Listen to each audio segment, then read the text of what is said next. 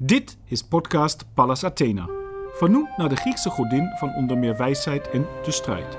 Een nieuwe podcastserie van het War Studies Research Center van de Nederlandse Defensie Academie.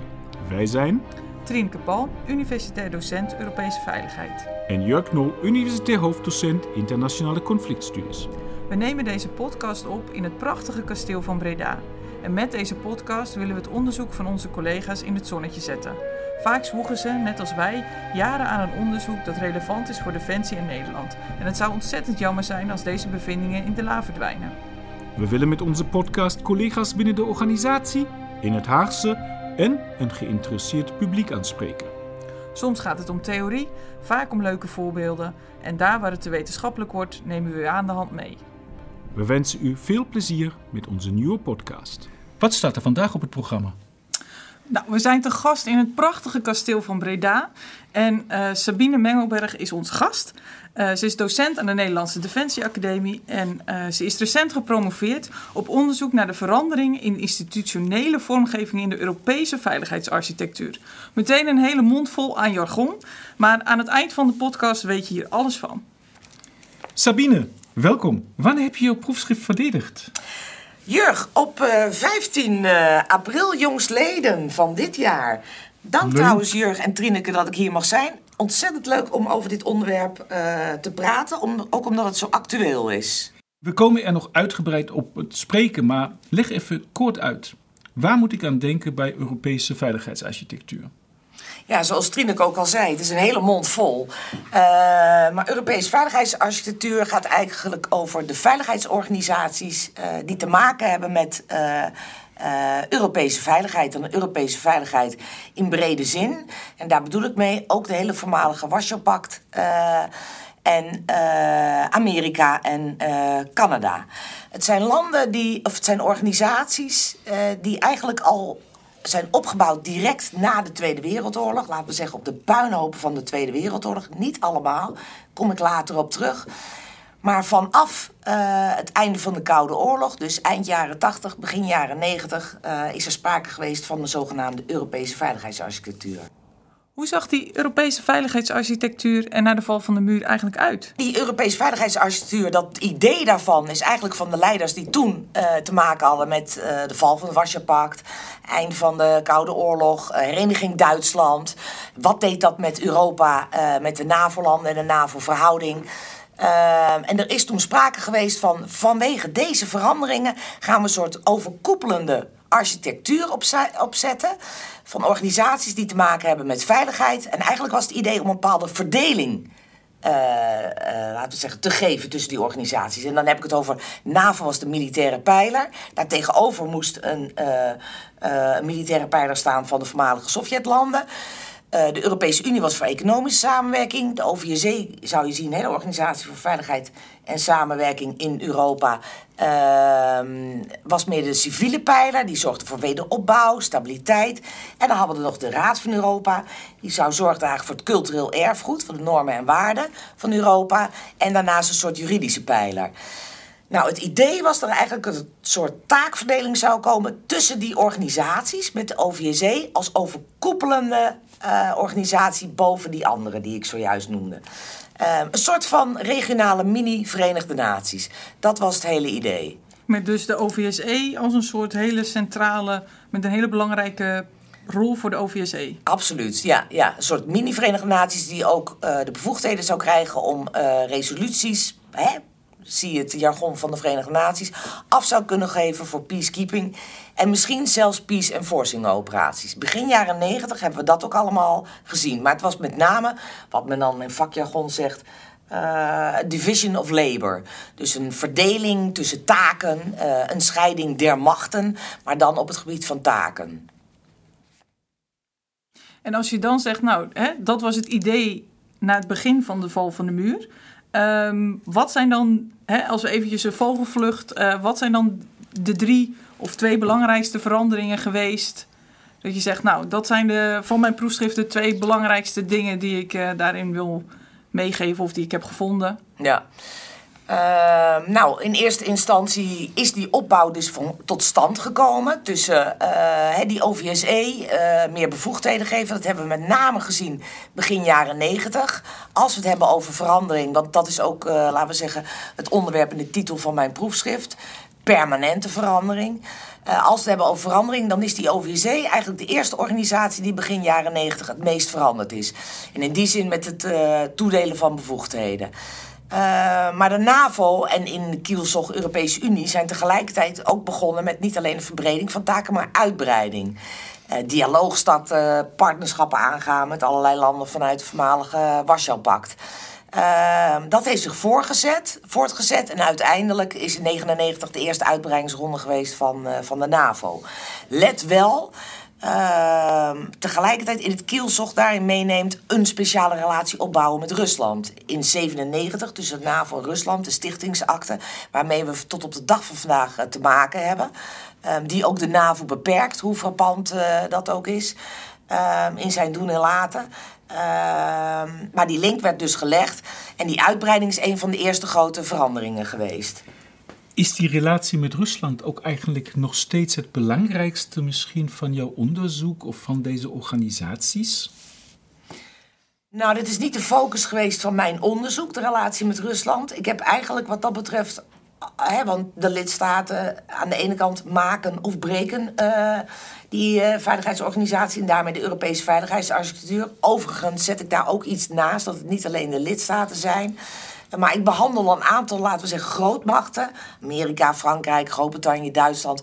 En Rusland daarin in hun taak in die verandering van die veiligheidsarchitectuur. Uh, en ik, ik, wij focussen niet specifiek Rusland, maar Rusland heeft daar zeer zeker een speciale positie in. Ja. Want Rusland is altijd ook degene geweest met een groot voorstander om de OVSE met name te versterken. Ik denk ook om logische redenen. Ja, waarom is dat zo logisch? ja. Omdat er natuurlijk, dat, plaatje, dat moet je goed in je hoofd houden vanaf begin jaren negentig. Met de opbouw van die Europese veiligheidsarchitectuur. Uh, het belang daarvan uh, voor het Westen was natuurlijk van wat doen we met die landen die niet nog bij de Europese Unie of de NAVO zitten. Dus er moet een tegenhanger zijn. Want er ontstond een soort van gat in, in, in veiligheidssamenwerking. Uh, of dat nou tegen elkaar opbotste in de situatie van Warschau-pact versus NAVO.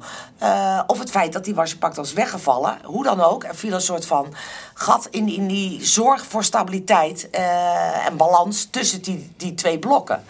Ehm, dus dat was het belang van het Westen. Voor Rusland, die zag natuurlijk dat die NAVO, die Europese Unie, vanaf begin jaren 90, overigens wat door Genscher toen de tijd nog is beloofd van dat. Genscher? Genscher, ja, uh, van uh, Duitsland. Uh, uh, echt begin jaren 90 is gezegd: uitbreiding, dat gaan we nooit uh, doen. Misschien dialoog, samenwerking, zoals ook binnen de OVC. Maar echte uitbreiding gaan we nooit doen. Toch zag Rusland dat ook al gebeuren. Dus die had ook zoiets van: de enige organisatie wat nu een beetje tegenwicht kan bieden, is, is uh, de OVSE. Dus Rusland heeft tot, laten we zeggen, 2008, 2009 totdat we die revoluties hebben gehad in Georgië en Oekraïne. En de bloemenrevoluties. Bezig geweest om die OVC te versterken, op te bouwen, uit te breiden. En echt een soort laten functioneren als mini-Verenigde Naties. Ik, uh, ik, ik, ik, ja, er zijn duizend vragen die ik nu zou willen stellen. En ik moet toch wel eventjes ook een keuze maken. Kijk, de Duitse minister van Buitenlandse Zaken, Genscher, beloofde heel veel in de jaren 90. Maar um, een van de dingen waarom natuurlijk de OVSE ook uh, was opgericht op, als opvolger van de KVSE, de Conferentie voor Veiligheid en Samenwerking in Europa 75, was natuurlijk juist om in het vertrouwen te investeren binnen Europa, in Europa. Um, was dit misschien ook een belangrijke aanleiding voor jou om hier verder te kijken? Immers, je werkt al 20 jaar, als ik het goed heb, voor Defensie. Je zit nou, die knippen we eruit.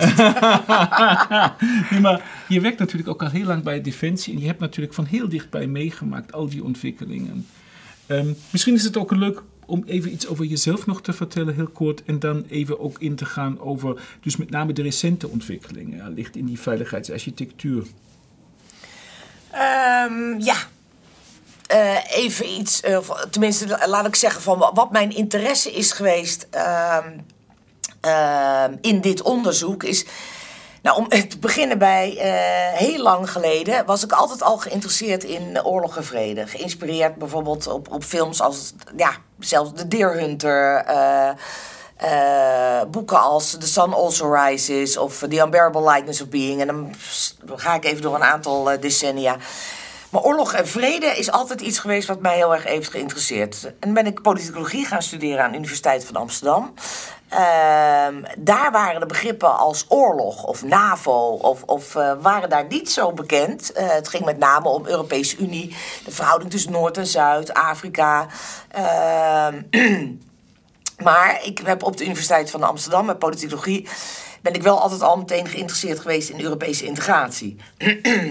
en dat proces uh, van Europese integratie. Met name omdat uh, uh, die interesse van mij altijd over staatsvorming en dat staten oorlog onderling kunnen voeren.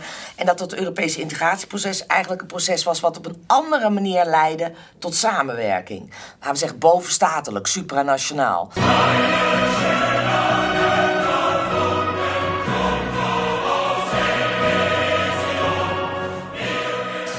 Daar toen ook stage gelopen bij het Europees Instituut voor eh, Bestuurskunde Public Administration in Maastricht. Uh, ook een scriptie geschreven over het democratisch tekort. Toen de tijd nog een hot item voor het Europees Parlement. Nog steeds. Nog steeds, absoluut. Ja, en wordt toegepast op meerdere uh, instituten. Niet alleen maar het Europees Parlement. Um, en ben toen eigenlijk via, via, via instituut Klingendaal terechtgekomen in de wereld van defensie. Uh, maar die interesse natuurlijk voor, voor die bijzondere positie van de Europese Unie, uh, die heb ik altijd gehouden. Nou was in het begin, nou was in het begin natuurlijk die NAVO, Europese Unie, hè, met die veiligheidsarchitectuur die ik schetste, was de Europese Unie een vreemde eend in de bijt. In de zin van, uh, het ging over economische samenwerking, terwijl tegelijkertijd natuurlijk begin jaren negentig al een eerste eerste aanzet werd gemaakt tot een buitenlands uh, veiligheids- en defensiebeleid. Uh, en er werd mij vaker gezegd van ja, je kunt die organisaties niet met elkaar vergelijken, uh, niet gezamenlijk analyseren. En daarbij heb ik altijd zoiets gehad van ehm, ja, die organisaties zijn aan elkaar gelinkt. Die kan ik juist wel met elkaar vergelijken. En dat is eigenlijk de hele insteek geweest van mijn onderzoek. Ja, want uh, ik heb jouw proefschrift natuurlijk van kaft tot kaft, van binnenste buiten gelezen. Heel erg interessant. Uh, en, en dat wordt heel duidelijk, jouw verhaal dat je zegt, uh, die organisaties moet je in samenhang bekijken. En in jouw onderzoek heb je dan gekeken naar verbreden, uitbreiding en verdiepen. En ehm, daar wil ik graag met je verder op inzoomen. Um, je hebt net al een beetje uitgelegd dat hè, die verschillende pijlers van de veiligheidsarchitectuur. Dus ik denk dat we voor de luisteraars niet meer uitgebreid hoeven in te gaan op wat de OVSE is, wat de NAVO is en wat de EU is. Um, maar dat we dus verder gaan op deze organisaties aan de hand van deze drie thema's: verbreden, uitbreiding en verdieping. En die eerste, verbreden, Um, daarbij gaat het jou om uh, wat voor idee van veiligheid hebben deze verschillende organisaties. En je maakt daarbij een belangrijk onderscheid tussen collectieve defensie en coöperatieve veiligheid. Kun je dit verschil uitleggen? Ja. Uh, ja, nou, nou, wat ik dus heb gedaan, daar wil ik nog even op terugkomen, is uh, de, de, de, paden, zoals ik het dan noem, van verandering uh, van de OVSE de Europese Unie en de NAVO vanaf 1990 geanalyseerd. Uh, naast elkaar uh, en laten we zeggen in vergelijking met elkaar, dus separaat en in vergelijking met elkaar. Um, die paden van verandering die heb ik inderdaad omgezet in, in terminologie als verbreden, verdiepen en uitbreiden. Um, dat verbreden zit er met name in het takenpakket. En dan moet je denken aan bijvoorbeeld, en dat is dan inderdaad een stap naar uh, de soort veiligheidsorganisatie, waar de NAVO in eerste instantie met name een alliantie was, een militair bondgenootschap. Of zoals we dat noemen, een uh, collectieve defensieorganisatie. Want dat is wat de vertaalslag is. Uh, was die Europese Unie een organisatie die eigenlijk andersom functioneerde. En de OVSE was dat ook. Dan heb je die, die, dan, uh, voor die organisaties gaat het dus meer om coöperatieve veiligheid. Ja, precies. En wat ja. bedoel je daar precies mee? Ja, zal ik even kort uitleggen. Collectieve, je hebt, als je veiligheidsorganisatie bekijkt, dan heb je traditioneel, kun je daar twee, laten we zeggen, stempels op plakken. Of collectieve defensie, dat is dus een militaire alliantie, wat de NAVO is van oudsher, zeker ten tijde van de Koude Oorlog. En dat betekent dat begrip wat we vaker ook horen: een aanval op één is een aanval op allen. Solidariteit, men ondersteunt elkaar. En bij de NAVO heet dat dan uh, artikel 5. Uh, dan andere veiligheidsbegrip wat je kunt plakken op organisaties, traditioneel gezien, is het verhaal over collectieve, uh, of, sorry, uh, of collectieve veiligheid. En dat betekent dat die organisaties zich eigenlijk bezighouden met alle aspecten van veiligheid. Dat noemen we het brede begrip veiligheid. Dus denk aan bijvoorbeeld uh, uh, natuurrampen, maar tot aan terrorisme, tot aan uh, georganiseerde criminaliteit.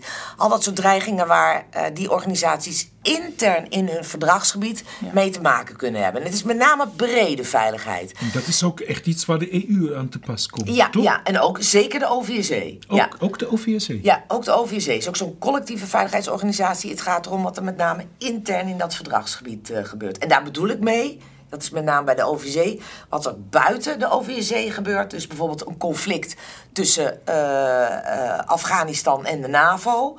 Afghanistan is geen lid voor de, van de OVC, dat om even duidelijk te maken. Um, dan is dat in principe kan dat geen uh, taak voor de OVC zijn om zich daar enigszins mee uh, uh, te bemoeien. Maar waar ik even terug op wilde komen, is dat het zijn twee begrippen die traditioneel eigenlijk, wat dat betreft, neerzetten hoe veiligheidsorganisaties eruit kunnen zien. He, ofwel je bent bezig met de aanval van buiten, of je bent bezig met de aanval of de dreigingen die er zijn uh, van binnen.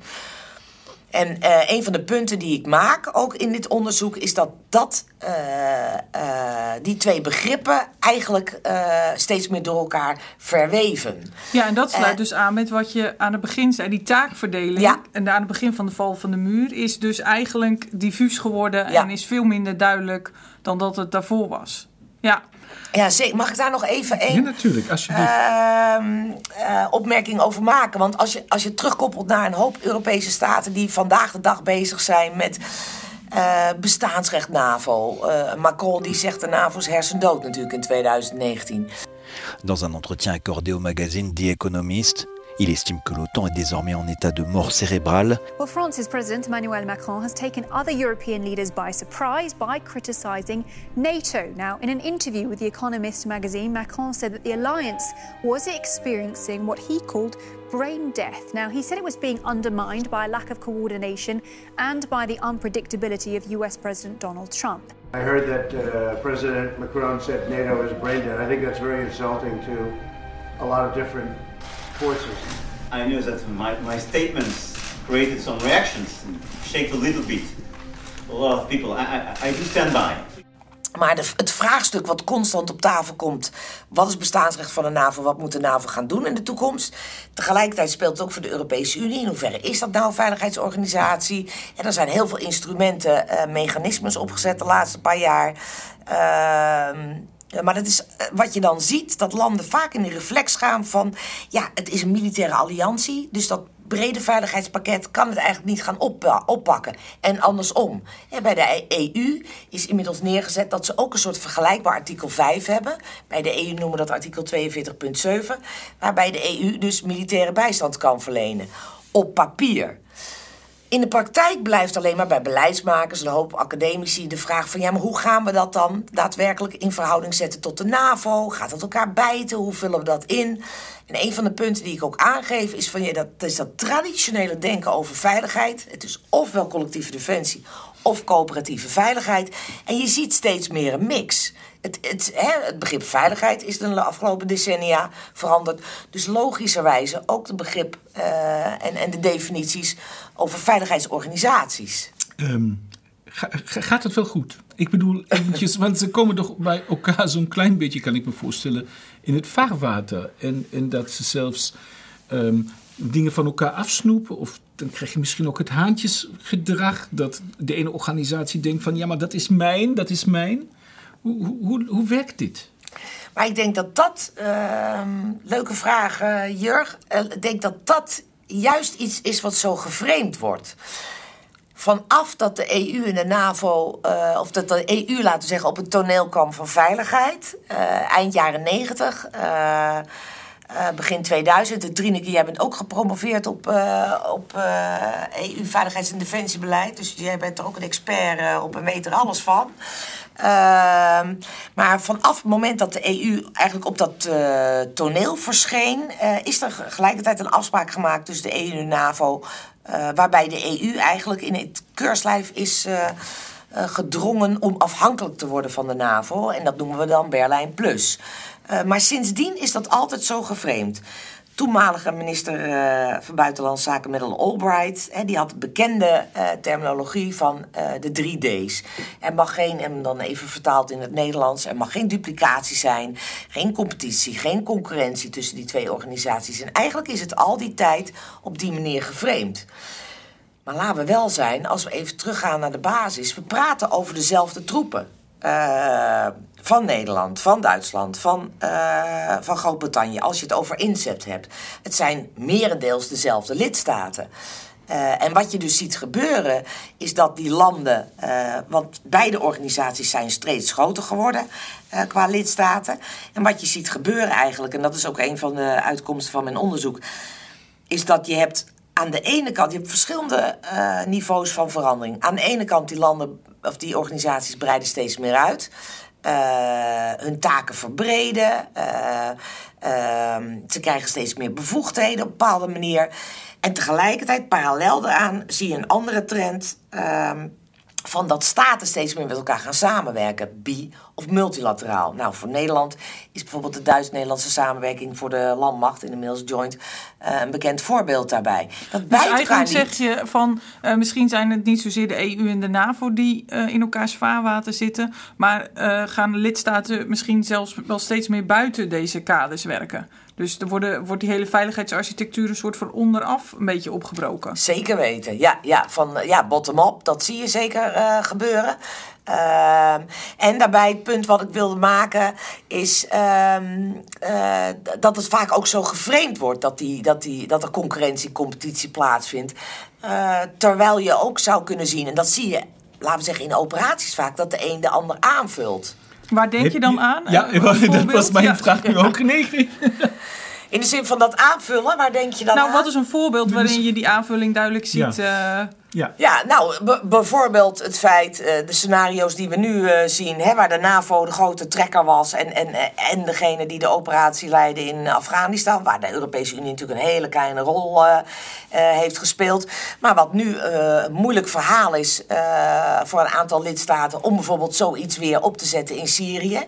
Dat is dus om verschillende redenen niet gebeurd. Dan hebben we te maken voor de zuidelijke staten van zowel de EU als de NAVO met vluchtelingenstromen, de problematiek uit Afrika. Dus is de keuze gemaakt, ja, we gaan daar niet militair opereren, maar daar zetten we bijvoorbeeld de Europese Unie uh, neer. Wel ondersteund met militaire capaciteiten, maar nog frappanter, meer ondersteund door de back, uh, backup van de NAVO. En dat heeft te maken omdat de, de lidstaten politiek daar even uh, nationale belangen niet zien. Dus dan zie je de Europese Unie omdat hij een ander uh, pakket heeft aan instrumenten om te leveren. Nu wat dat betreft de kaart trekken, ondersteund door de NAVO. En op een gegeven moment zal dat scenario om verschillende redenen ook weer anders gaan worden. Ik uh, moest meteen eigenlijk denken aan onze gezamenlijke reis in 2011 naar Kosovo. Prachtige reis, on ontzettend. Daar zag je die, die verhouding tussen NAVO en EU heel erg duidelijk. Hè? Het leek zelfs een beetje dat de, de NAVO een beetje, ja, wil ik zeggen, belachelijk deed over de EU. Um, uh, maar althans, dat was mijn indruk. Ik weet niet wat jouw indruk was. Uh, de, de, eerste vraag zou dus zijn: was dit ook jouw indruk inderdaad? En de tweede vraag zou zijn: denk je dat daar ondertussen iets in is veranderd, de relatie tussen NAVO en EU? Ja, dat was. Uh, zo is het nog steeds soms, hè, Jurg? Dat je. Uh, zeker bij, bijvoorbeeld bij het Nederlandse uh, ministerie van Defensie. Uh, maar je ziet het ook bij een aantal andere landen, maar zeker een land, hè, Nederland, transatlantisch georiënteerd. Hè, dus, dus laten we zeggen. Ehm, als we het hebben over, over harde veiligheid, kiezen we voor Groot-Brittannië en, uh, en Amerika. Uh, en zie, zie je dat die daarvoor wat dat betreft hè, altijd de belangrijkste organisatie was als we het hadden over echt veiligheid uh, op het moment dat het echt zou uh, mislopen. Ehm, ja, en daar is daar is de Europese Unie eigenlijk inderdaad altijd van een soort tweede of derde organisatie uh, geweest. Want er komt niks tot stand. Het, het zijn dezelfde discussies die bij de NAVO eigenlijk uh, plaatsvinden. En inmiddels uh, is dat wel omgekeerd, omdat de Europese Unie ook, ja, zo simpel is het ook, geld te bieden heeft. Ehm, maar dat die NAVO ook uh, ziet, of tenminste de lidstaten, en die Europese Unie heeft ook andere dingen te bieden die aanvullend zijn op het pakket wat de NAVO uh, te bieden heeft. En daar zie je weer, ja, het is meer in. in uh, de hearts en minds van, van onze eigen nationale beleidsmakers. Uh, dat die NAVO wat dat betreft nummer 1 blijft en die Europese Unie nummer 2. Maar het kan elkaar ook aanvullen. Als je ziet bijvoorbeeld binnen het ministerie van Defensie. Um, dat men nu bezig is om echt een soort van, wat ze dan noemen, uh, een DNA voor de Europese Unie neer te zetten. Ook in de hearts en minds van nationale beleidsmakers. En dan zou je bijna zeggen, uh, waar begin 2000 de Europese Unie is zo slecht nog niet. Wat Balkenende toen nog uh, naar voren bracht. Ehm, we zitten nu in 2021 en dan geldt dat nog steeds.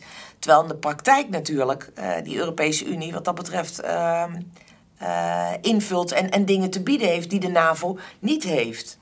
Ja, ik moet dan zelf ook aan mijn eigen onderzoek denken. Uh, inderdaad, bijvoorbeeld uh, bij de anti-piraterij-missie heb je, had je een missie van de NAVO en van de EU.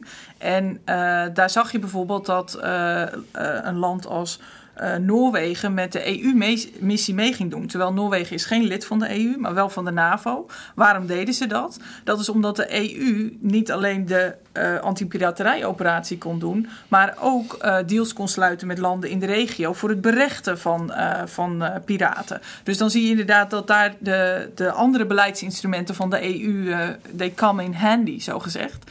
Um, mag ik door naar de, de uitbreiding? Want we hebben het uh, over het takenpakket gehad. Uh, en uh, je hebt ook al wat mooie ad, adviezen voor de organisatie. Maar ik wil het ook nog even hebben over, de, over dus het lidmaatschap van deze organisatie en hoe dat veranderd is. Hè. Je schetst, dat noemde je al, die uitbreiding door de, door de jaren heen. Inmiddels is lidmaatschap toch best wel een soort gevoelig issue. Hè. Je noemde de rol van, van Rusland, die kijkt daar, kijkt daar met argusogen naartoe. Maar ik zou misschien eerst even willen hebben over Turkije.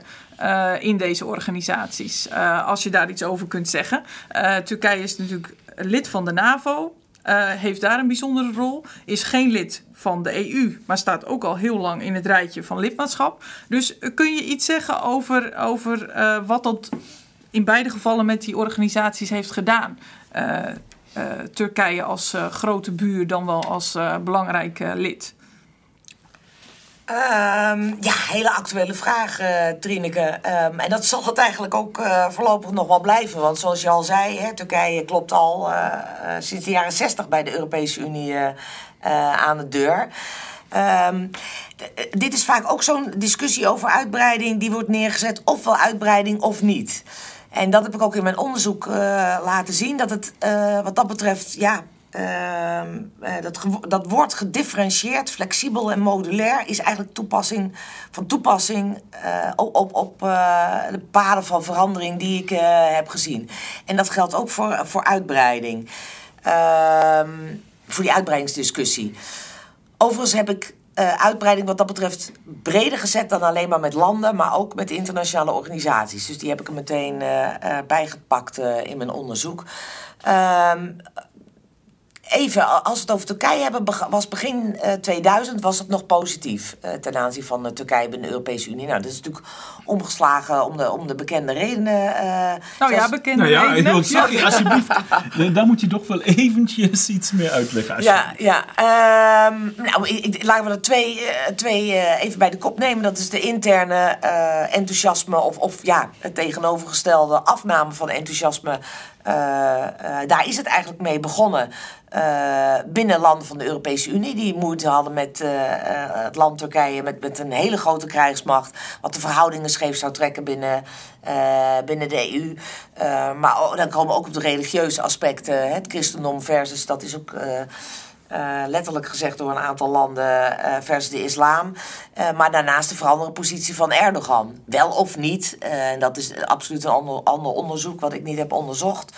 Ehm, of, dat, of, of Erdogan daar nou de veroorzaker is, of andersom. Dat de Europese Unie de veroorzaker is van, van de keuzes die ehm, de regering van Erdogan heeft gemaakt. Ehm, maar wat ik even nog, even nog wilde aanstippen met, met die uitbreiding, is dat. die discussie was zo absoluut in de jaren negentig, ofwel uitbreiding of niet. En daar was, hè, er stonden heel veel landen, laten we zeggen, in de wachtkamer. Eigenlijk toen begin jaren negentig had men het liefst hele voormalige Warschau-pact gezien. Um, ik ben nu toch uh, toen de tijd ook nog met Jurg, maar ook met andere collega's... in een soort van partnership for peace uh, idee in een hoop landen geweest. Als Tajikistan, Kyrgyzstan, Georgië, Oekraïne... Um, en vanaf 2000 is dat veranderd in een soort gedifferentieerd uh, uitbreidingsprogramma. Waarbij je uh, uh, niet altijd meteen lid hoefde te worden. maar ook mocht een soort worden. Mocht worden, ja. ook, ja, ook. Mocht, maar ook hoefde lid te worden. Omdat het ook een behoefte was van intern de NAVO en de Europese Unie. En los van het feit dat wat we natuurlijk hebben met de Oekraïne gezien. En dat andere landen daar zich mee bemoeien, zijn er natuurlijk Rusland.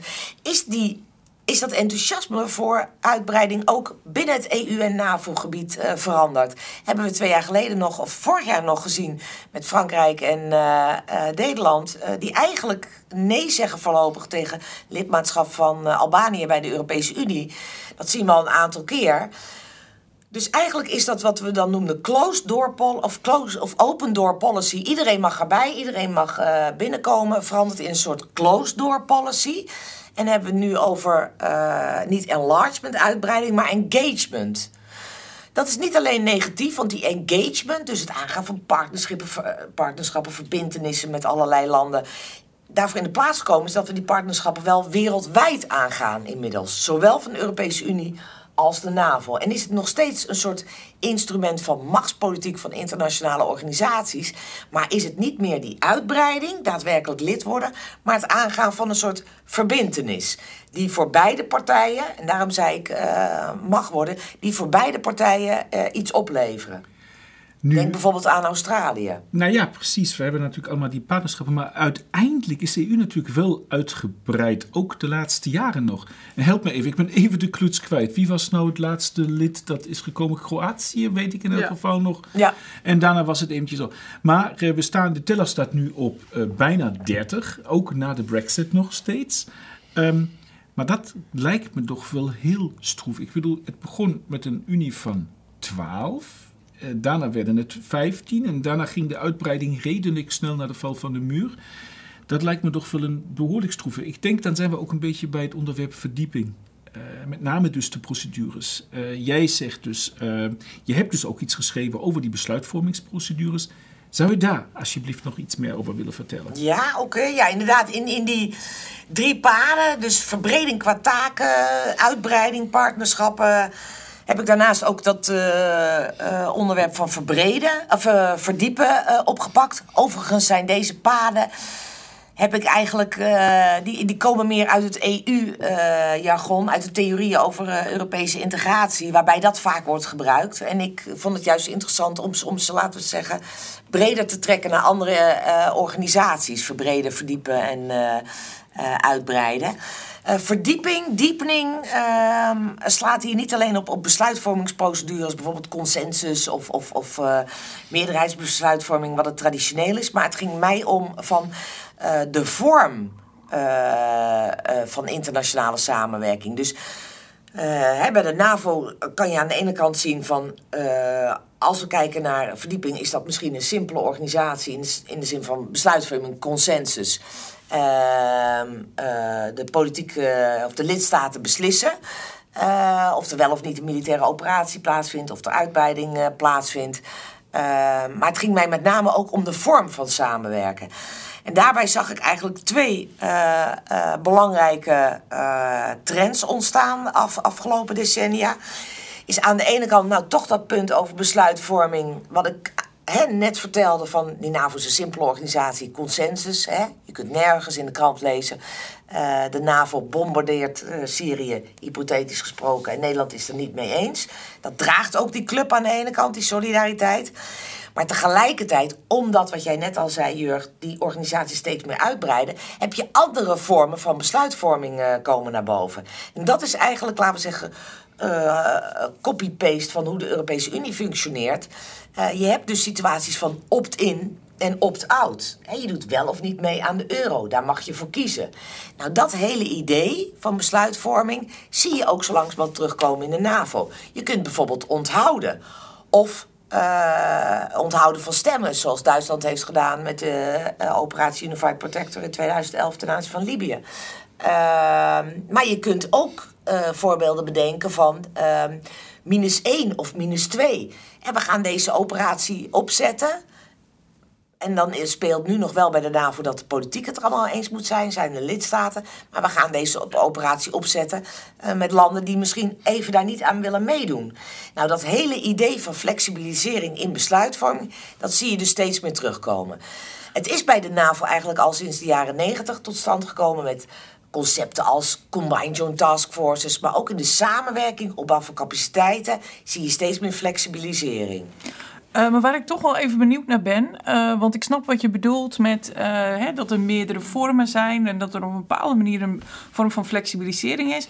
Maar om het toch eventjes terug te leggen, uiteindelijk komt het zowel bij de EU als bij de NAVO, als het om militaire operaties, om militaire inzet gaat, neer op, op consensus. Dat is bij beide organisaties nog steeds de cornerstone, toch? Of heb ik dat eh, verkeerd begrepen? Ja, dat is een, ehm, eh, e- eigenlijk dubbel. Aan de ene kant wel.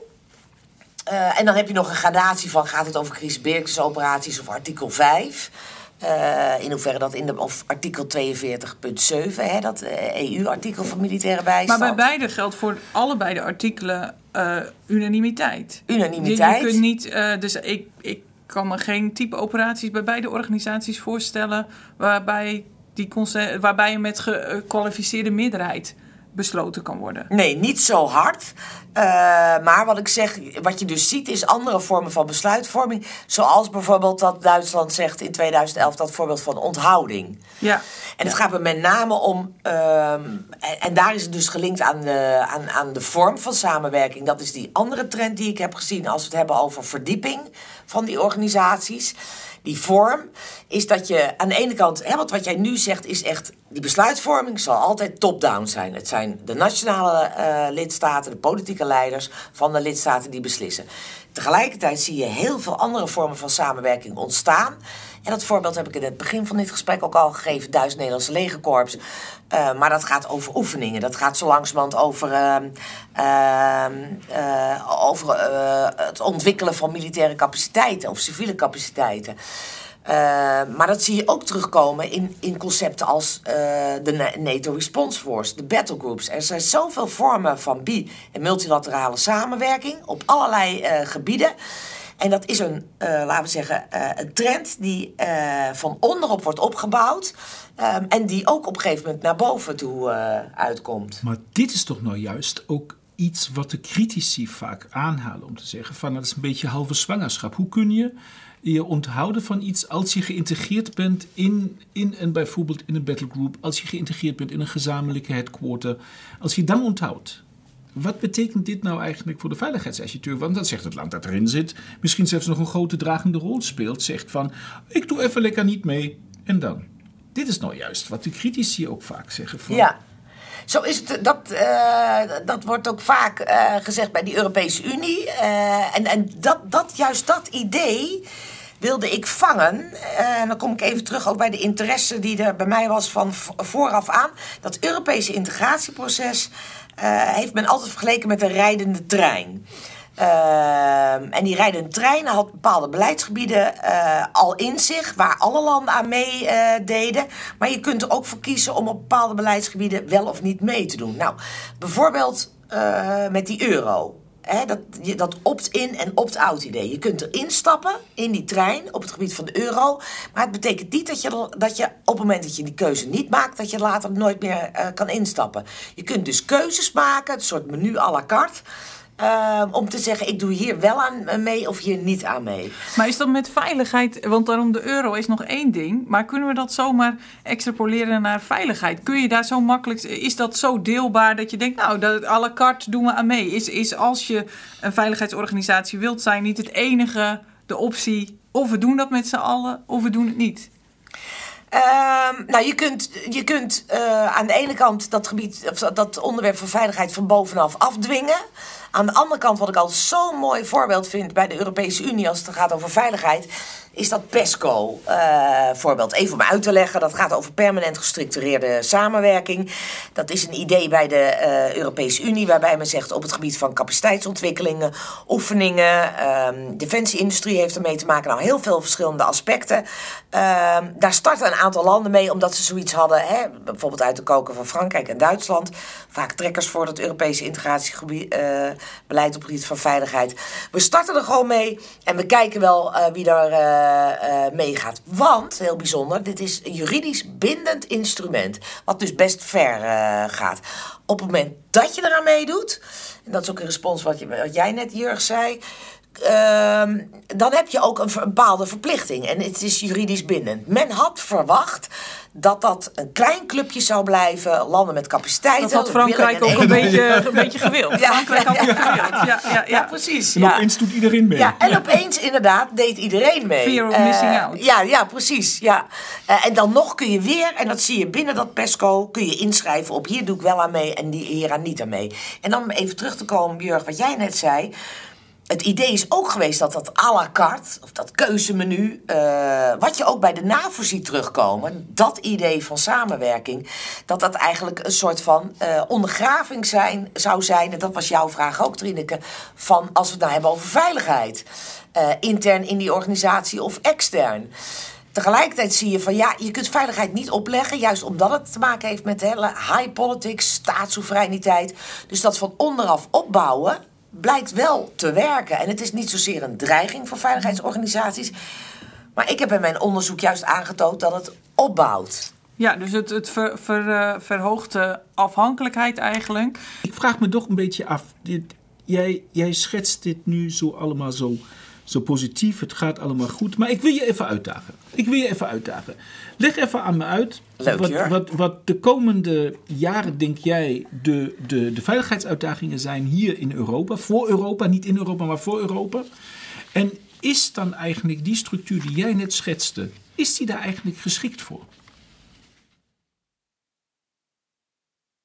Um, en wat zijn volgens jou dan uh, de ontwikkelingen waar we mee te maken hebben? Ja, we waren laatst nog op reis, uh, Trineke en ik, virtueel dan met onze studenten in de Baltische regio.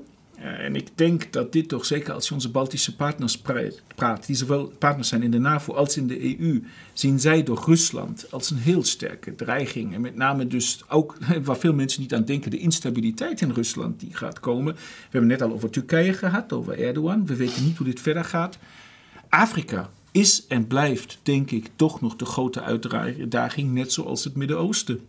Dus maar zeggen, we hebben natuurlijk die ring van instabiliteit, die dus ook zowel door de EU als door Nederland uh, wordt geformuleerd en gebruikt. En dan maar zeggen, ik doe maar even, het glas is half leeg. Of bijna helemaal leeg. Um, dus de dreigingen worden steeds meer. En ik hoor nu van eigenlijk vallen die organisaties, nou ja, niet uit elkaar wil ik niet zeggen, maar je krijgt in elk geval maar zeggen, allemaal van die kleine adhocracies, van die kleine ad hoc coalities die samenwerken. Maar dat was toch niet waar we toen in Washington waren vertrokken in 1948, toen we de NAVO hebben gesticht. Uh, nee, en, sterker nog, inderdaad, uh, die ring uh, of fire, die ring van instabiliteit Um, in, die zin wil ik het nog wel even doortrekken. Um, he, wat ik in het begin vertelde, mijn interesse is ook geweest de, die, die eeuwige discussie over het bestaansrecht van de NAVO en de Europese Unie. Het functioneert niet.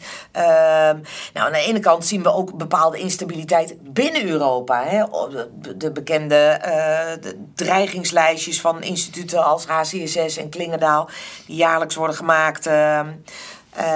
Die daarop wijzen. Uh, opkomend populisme, nationalisme, maar ook posities als, als uh, die worden ingenomen als Hongarije en Polen. hè, Over de rechtsstaat. Over de rechtsstaat. Toch een van de, laten we zeggen, de exportproducten van, van de Europese Unie. Maar wat ook in artikel 2 van het NAVO-verdrag eh, staat. En wat die NAVO ook nog mogelijkheden kan, eh, kan geven. Ehm, die Ring of Fire zie je gedeeltelijk ook terugkomen ehm, eh, binnen de EU en de NAVO. Ehm, En dan is dus de vraag van, is, is die veiligheidsarchitectuur die we nu hebben, die dus in de specifieke context van die val van de muur is ontstaan, is die nog degene die we de komende tien jaar nodig hebben? Nou, eh, eh, wat ik heb eh, gezien is dat die veiligheidsarchitectuur die er toen was. toen de tijd begin jaren negentig, waarbij dus gezegd werd een division of labor. Dat je nu meer zie- ziet eh, een, een, complementaire manier van, eh, eh, van die veiligheidsarchitectuur. NAVO en de EU hebben daar beide iets te bieden, aanvullend. En ook qua takenpakket, verbreding. Maar ook in, in die vraagstelling van willing and able. Dat je, hè, high politics, dan kom je over die politieke belangen. Ehm, en daar zie je dus, als de een niet wil, zou de ander iets eh, kunnen bieden. Maar ik vind het een hele belangrijke eh, om ook die OVSE daarbij te pakken. Want om maar te... Daar gaat mijn vraag. ja, die, die wil ik namelijk net. Want je praat op de hele tijd over EU en NAVO. Ja, en nu, is, waar is OVSE? I know, I know, ja, ja. Dus de OVSE, dat geef je zelf net aan, die ontbreekt eigenlijk in je hele verhaal. Want je hebt- de hele tijd, eh, hoor ik je praten over de NAVO, over de EU, terwijl je in het begin enorm enthousiast was over de OVSE. Ja, dat is. ehm eh, eh, daarmee zou ik kunnen zeggen dat ik eigenlijk in die trap val. wat, wat vaker ge- gebeurt als je praat over de Europese veiligheidsarchitectuur. Omdat met name die OVSE op twee punten iets te bieden heeft wat die andere twee niet hebben. Namelijk. eh, eh, lidmaatschap eh, van landen die niet bij de EU en de NAVO komen. En waarschijnlijk in de toekomst ook nog niet. Dat hebben we nog gezien in afgelopen jaar in november en oktober. de conflicten tussen. Eh, om, het, eh, om de enclave Nagorno-Karabakh. En natuurlijk ook de opstanden die er zijn in eh, Belarus, Wit-Rusland. Ehm, dus die, die, laten we zeggen, die, dat, dat begin, dat startpunt van die samenwerking over competitie en concurrentie, zou ik zeggen van nou, er zouden eigenlijk met een ander startpunt moeten beginnen. En in de zin van hoe kunnen ze complementair zijn, die organisaties? Ehm, want, want dat niet alleen, of hoe kun je die complementariteit die er is, versterken? Dat is denk ik juist ook een hele belangrijke vraag waar we ant- antwoord op moeten geven op het moment dat we praten over de toekomst van eh, die Europese veiligheidsarchitectuur. En net als die Ring of Fire waar we het, eh, waar we het over hadden. Dat is een hele belangrijke. Hoe kun je het verder ehm, eh, versterken? En die OVSE, want er zullen een aantal landen, omdat de NAVO en de Europese Unie dat aan de ene kant niet willen, of omdat Rusland daar een mening over heeft, ehm, die zal een hele belangrijke eh, blijven. Ook voor, nou, denk bijvoorbeeld aan de MH17 of, of andere hele verschillende situaties waar die EU en NAVO zich niet in kunnen mengen. Want we hebben te maken met die politieke eh, belangen van, van al die staten die bij de OVC zijn aangesloten. Dan is die OVC een organisatie waar we gebruik op de goede manier van, eh, van kunnen maken. Dus meer complementair in plaats van die oude discussie over competitie, concurrentie. Dat vind ik een belangrijk punt. Ja, want die OVSE is dus eigenlijk in die zin ook gewoon een soort uniek forum. Dat ook eh, als er misschien meer spanningen zijn, als, als het minder eh, warme organisatie is qua belangen, overlappende belangen als de NAVO en de EU, dan is het nog steeds een noodzakelijke aanvulling op wat er al is. Ik zou het ook nog toch even over de NAVO willen hebben, want ehm, ehm, de NAVO die heeft een strategisch concept van eh, maar liefst tien jaar oud. Ehm, en eh, ze zijn nu hard bezig met een nieuw strategisch concept. Eh, als het goed is, komt er geloof ik in het voorjaar, of in ieder geval dit jaar, komt er een nieuw strategisch concept. Als je kijkt naar jouw onderzoek, wat, wat zou er beslist in dat nieuwe strategische concept moeten staan? Ja, die NAVO functioneert altijd, vind ik een moeilijke vraag trouwens. Ehm, en Daar dat zie je voor. ook. dat doen jullie heel goed. Ehm, ehm, kijk, er zijn nu al een aantal rapporten geschreven over die aankomende eh, nieuwe strategie. Uh, die oude was inderdaad van 2010. Uh, frappante is waar die Europese Unie zich bouwt op verdragen. Uh, om de zoveel jaar komt een nieuw verdrag. Heeft die NAVO nog maar één verdrag. Ongelooflijk, met 14 artikelen maar. Die voor 98% nog steeds hetzelfde zijn als, um, uh, als in 1949, oprichting van, uh, uh, van de NAVO. En inderdaad, middels strategieën ehm, wordt die NAVO qua takenpakket uitgebreid of worden taken weggehaald. Dat gebeurt ook. dus dat vaker. strategische concept is eigenlijk super belangrijk, want dat is dus een soort vertaling van, die, van dat verdrag voor een bepaald decennium. Ja. Ja, dat zie je, dat zie je wel gebeuren. En uh, tegelijkertijd, na 2014, natuurlijk een heel belangrijk jaar voor, voor ook de NAVO, de inval op de Krim van Rusland, omdat toen die dreiging uh, weer terugkwam, uh, is er geen nieuwe strategie gekomen. Dus aan de ene kant, Trine, ga ik met je mee van ja, die strategieën zijn heel belangrijk. Maar het takenpakket van de NAVO is collectieve defensie, crisisbeheersingsoperaties en inmiddels die uitbreiding. Het zijn drie pilaren waar, waar om de, de, zoveel jaar ook anders wordt opgebouwd. En na 2014 direct is er niet een nieuwe strategie gekomen. Uh, maar is het takenpakket wel weer, uh, laten we zeggen, de focus uh, veranderd. Hè? Meer dus verwacht je dan defensie. ook dat, dat, dat we eigenlijk wat, uh, wat sinds 2014 door de NAVO is gedaan, dat dat nu een soort wordt vastgedaan? Dat je gewoon eigenlijk ziet van de, het concept gaat een beetje reflecteren wat er de afgelopen jaren toch al is gebeurd? Ja, dat uh, zeer zeker. Maar er zijn natuurlijk een aantal uh, vraagstukken die nog op de, uh, op de tafel liggen van de NAVO. En dat is toch. Die club wordt steeds groter. Dus wat doen we daarmee? En dan zie je dus weer die, laten we zeggen, flexibilisering terugkomen. NAVO à la carte, zoals je het wil noemen. Modulair, Coalition of Willing and Able in de organisatie. Ehm, uh, dus dat speelt een rol. Maar, maar ook die, die strategieën zijn er ook voor om, laten we zeggen, proberen die landen weer allemaal dezelfde, de neuzen dezelfde kant op te krijgen. En dat, dat is het. Het is meer een soort van, uh, laten we zeggen, boodschap om het team weer bij elkaar te krijgen en dat vast te leggen. Uh, dan een totale koerswijziging. Wat wel een belangrijke is, wat je terug ziet komen, wat de EU heeft gedaan in 2016 met de Global Strategy, is die samenwerking tussen die twee. En dat zal in deze strategie ook weer uh, een van de andere belangrijke punten die op de tafel ligt van de politieke leiders van het NAVO-bondgenootschap. Deze podcast is natuurlijk ook mede gedacht voor onze collega's um, in Den Haag. En, en ik denk een belangrijke uh, speler binnen de hele NAVO en EU, ook al geloof je dat op het eerste gezicht niet vanwege de grootte, is en blijft toch wel Nederland als een van de founding fathers van beide organisaties. De grote vraag is natuurlijk hoe moet Nederland de komende jaren inzetten? Misschien ook bij het strategische concept. Um, wat betekent verdere uitbreiding? Wat, wat de nieuwe taken ook en de nieuwe dreigingen? Welke rol speelt Nederland in deze? Ja, wat ik al eerder uh, al even opbracht, is dat voor Nederland als transatlantisch georiënteerd land, en dat hebben we ook gezien bij, bij laten we zeggen, de cultuur uh, in het defensiedomein wat Nederland uh, heel lang heeft gehad, is hè, in iedere nota, zowel van Buitenlandse Zaken als van het ministerie van Defensie, was de eerste zin: NAVO is de hoeksteen uh, van het Nederlandse veiligheids- en defensiebeleid. En stap voor stap, doodeng, maar stap voor stap gaan we toch een beetje richting wat heeft die Europese Unie te bieden. Is ook hè, EU best belangrijk. Uh, uh, en beginnen we ook mee te doen met bepaalde projecten van het Europees Veiligheids- en Defensiebeleid. Ik noemde al even uh, dat PESCO, dat permanent gestructureerde samenwerking. Waar je dus kan inzetten uh, als land op verschillende projecten. Nou, Nederland heeft daar de afgelopen paar jaar, sinds 2016, sinds die EU-strategie, ingezet op een aantal belangrijke projecten. Ik noem daar de Schengen Military Highway project, hè, wat gaat over logistieke samenwerking onder andere. Uh, maar ik denk het belangrijkste toch voor Nederland is dat er op de een of andere manier op het netvlies van zowel militairen als beleidsmakers van het ministerie van Defensie. die EU geen concurrent is van de NAVO. Ehm, niet een enge organisatie, dat we niet snel richting een Europees leger gaan.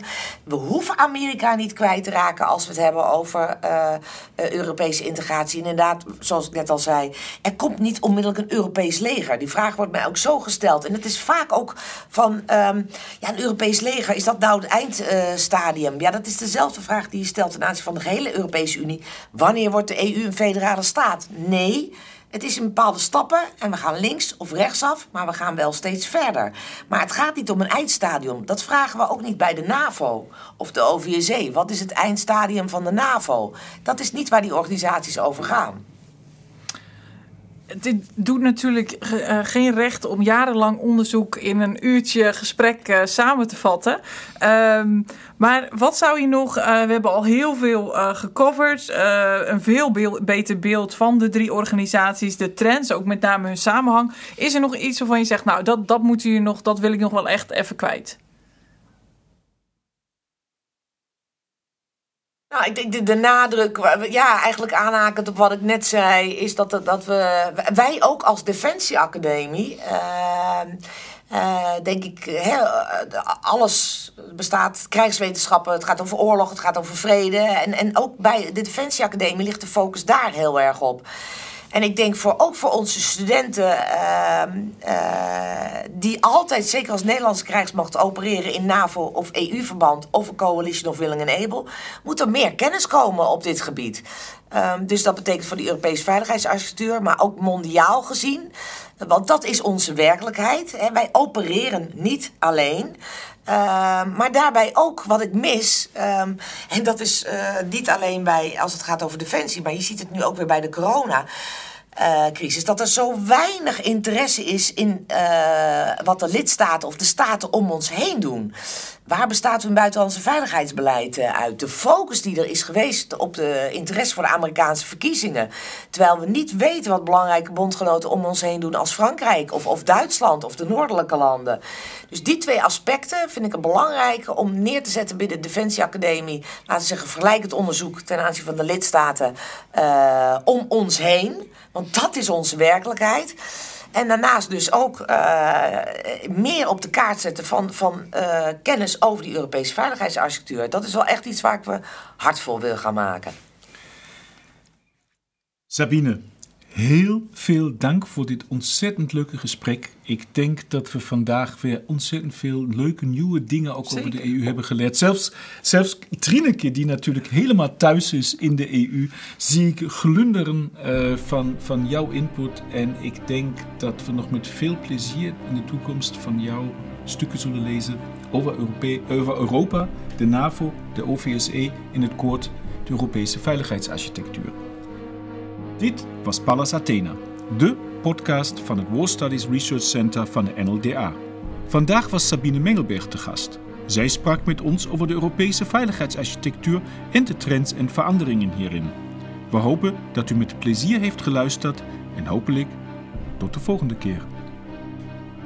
Bij de totstandkoming van deze podcast zijn veel mensen betrokken geweest die we graag willen bedanken. Opnames en productie Ed Bouwman Audiovisueel Centrum van de Nederlandse Defensieacademie. Communicatie en verspreiding Laura Elshoff en Nicolien Duindam, sectie Communicatie Nederlandse Defensieacademie. Het logo werd ontworpen door Rima Bruining van het Mediacentrum Defensie.